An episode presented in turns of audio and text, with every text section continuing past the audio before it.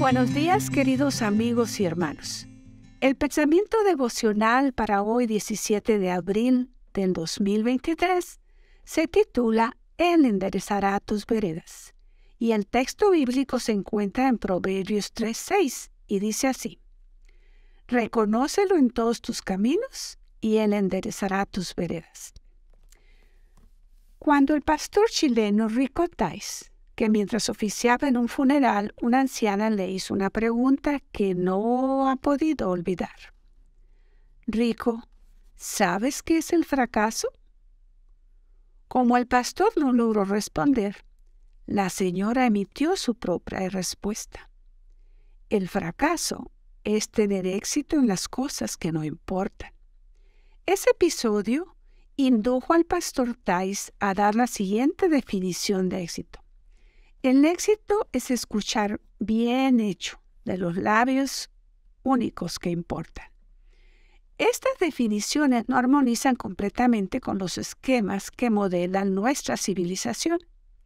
Sin embargo, creo que sería difícil, sobre todo para un creyente, rebatir lo dicho por el pastor Tais y la anciana.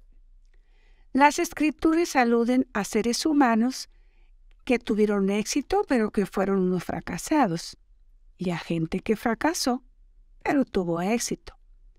¿No resulta eso un poco paradójico?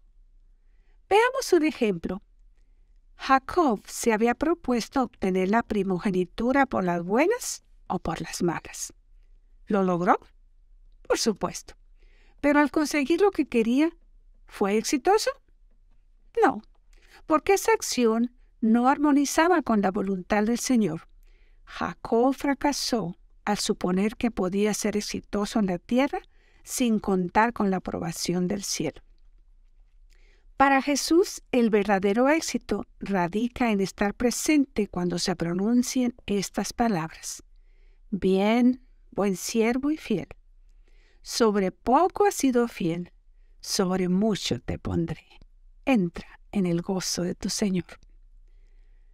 Desde la perspectiva celestial, la persona genuinamente exitosa es la que se empeña en que cada una de sus acciones terrenales se enfoquen en lo que es importante para Dios y en tratar de que lo que haga tenga una etiqueta divina que diga bien hecho.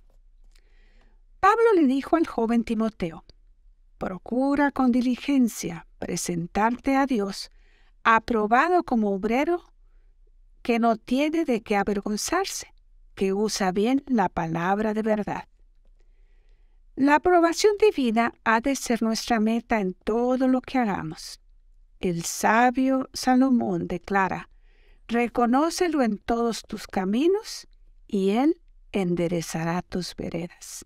Es decir, ten presente al Señor en todo lo que hagas como lo expresa la versión bíblica, Dios habla hoy.